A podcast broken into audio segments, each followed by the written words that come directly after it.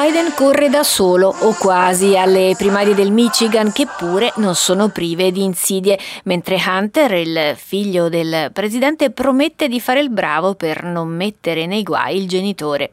Sul fronte repubblicano sarà ancora Trump contro Haley nel Wolverine State, mentre salgono le quotazioni di Kristi Noem, governatrice del South Dakota, come vice di The Donald nel ticket presidenziale. Ne parliamo con Dario Laruffa, volto storico del TG2 per oltre vent'anni, ma anche corrispondente per cinque anni dagli Stati Uniti e con Massimo Basile in collegamento da New York. Io sono Rita Lofano, un'americana a Roma. Benvenuti al podcast di Agi. Massimo, ben trovato. Ciao Rita. Allora, dopo la South Carolina, dove Trump ha stracciato Nikki Haley di 20 punti, oggi si vota in Michigan in attesa del Super Tuesday.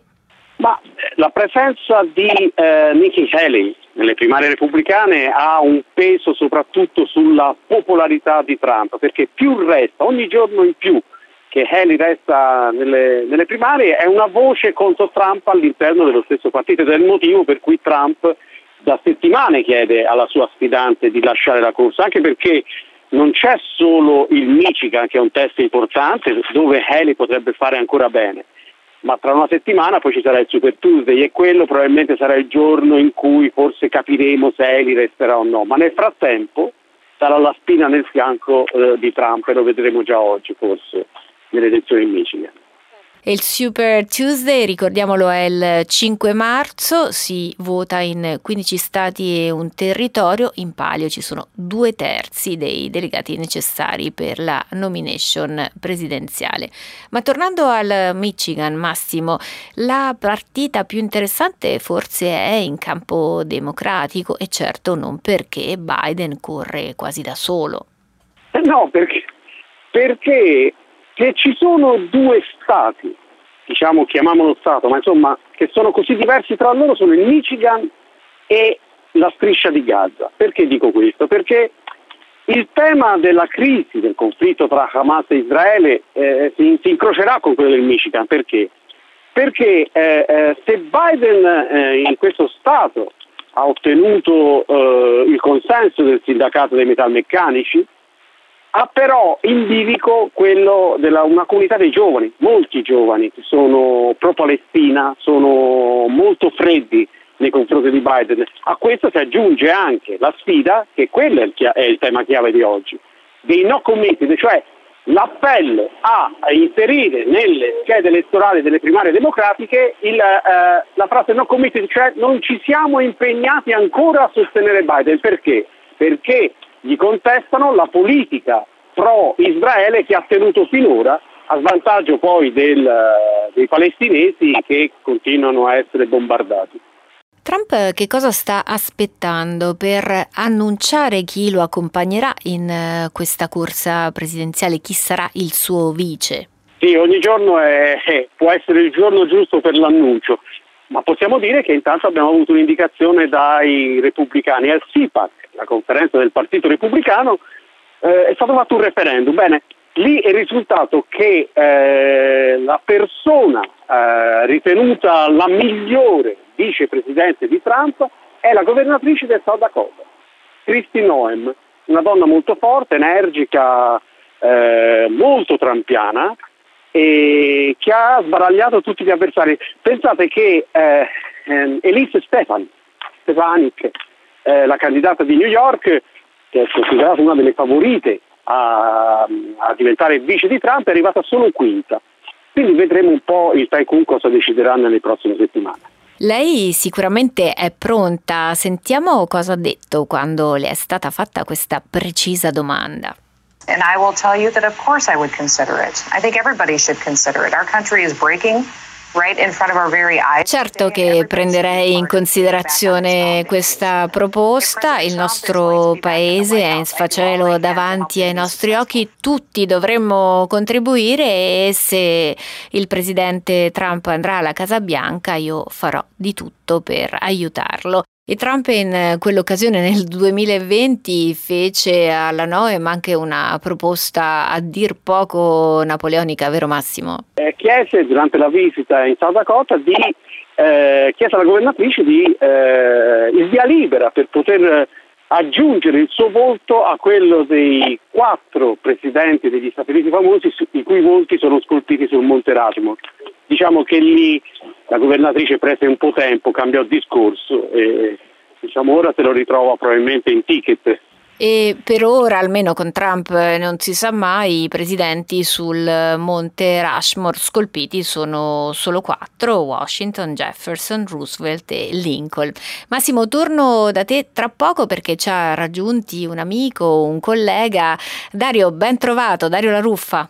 Ben trovata, direttore e direttrice. Dario, eravamo sulla stessa terrazza quel 3 novembre del 2020, giorno dell'Election Day, anche se poi i risultati arrivarono solo giorni dopo. Eh sì, mamma mia, lo sai il ricordo più, più forte, non vorrei sembrare irriverente, era che l'estate indiana di Washington era finita da un pezzo e faceva un freddo, soprattutto la notte, un freddo, comunque insomma, un momento particolarmente emozionante perché no, si arrivava al voto in un anno di, di, di, pandemia, insomma, con le primarie completamente stravolte, insomma, una cosa molto, molto, molto importante. Certo, un freddo gelido, ma una terrazza meravigliosa con vista sulla Casa Bianca. Senti esatto. Dario, quattro anni fa, eh, appunto, lo ricordavi ora, eravamo in piena pandemia, Trump era il presidente in carica, Biden lo sfidante. Oggi Quattro anni dopo abbiamo le parti invertite, ma agli stessi candidati, con tutta probabilità almeno. Ecco, se dovessi indicare la principale differenza tra ieri e oggi. La principale differenza tra ieri e oggi in realtà non è una differenza ma è una involuzione. Io ritengo, immagino per quello che leggo, che sento, le persone che con le quali continuo ad avere dei contatti, vedo un'America che è ancora uno Stati Uniti, un'America che è ancora più polarizzata, ancora più distante fra, diciamo, per capirci destra e sinistra rispetto a quattro anni fa. Sono passati anni e la distanza politico-sociale fra gli schieramenti in quel paese è aumentata.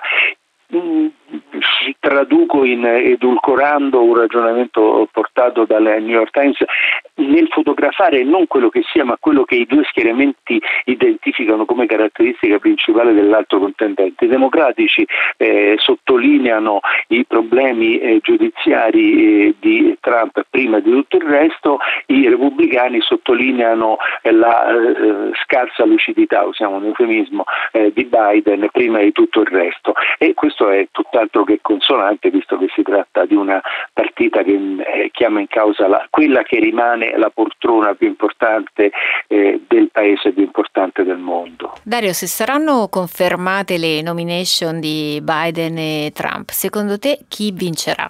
Posso dirti che io continuo a sperare che eh, non vengano confermate, cioè nel senso che continuo a sperare che se non altro dal punto di vista sul fronte dei democratici alla fine Biden straforte eh, come prevedibile che sia nel, eh, nella convention in agosto faccia un passo indietro. Certo bisogna identificare la persona, uomo o forse più probabilmente donna che potrebbe correre a, al suo posto, però insomma tutto sommato credo che ancora una speranza ci sia, 82 anni eh, arriva a novembre cioè, e, e, su Trump, su Trump ad ora domina, però insomma bisogna vedere poi se eh, non accadrà, come è difficile che accada, non accadrà qualcosa sul fronte giudiziario che possa in qualche modo non tanto indebolirlo fra i repubblicani, soprattutto fra la destra repubblicana, che anzi diventerebbe ancora più sua supporter, ma quanto nell'elettorato in generale che potrebbe poi alla fine avere dei dubbi nello scegliere lui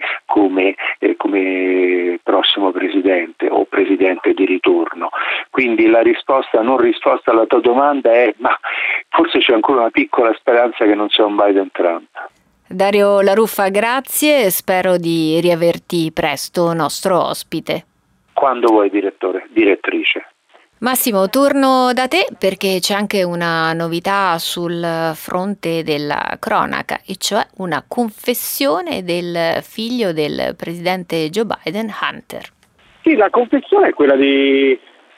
che ha fatto ieri. Eh, lui ha, parlando con l'agenzia americana Access, ha raccontato della sua dipendenza, le sue varie dipendenze, soprattutto dall'alcol, e è confessato che sarà il suo impegno nei prossimi mesi, da qui alle elezioni di novembre, del 5 novembre, di cercare di non cadere eh, in tentazione proprio per non rovinare la campagna del padre, perché sa di essere il punto debole di tutta la campagna elettorale del presidente Biden e quindi vorrà evitare di dare occasione all'opposizione di eh, eh, mettere eh, diciamo, sotto torchio Biden, metterlo in imbarazzo e quindi forse probabilmente di decidere anche il risultato elettorale.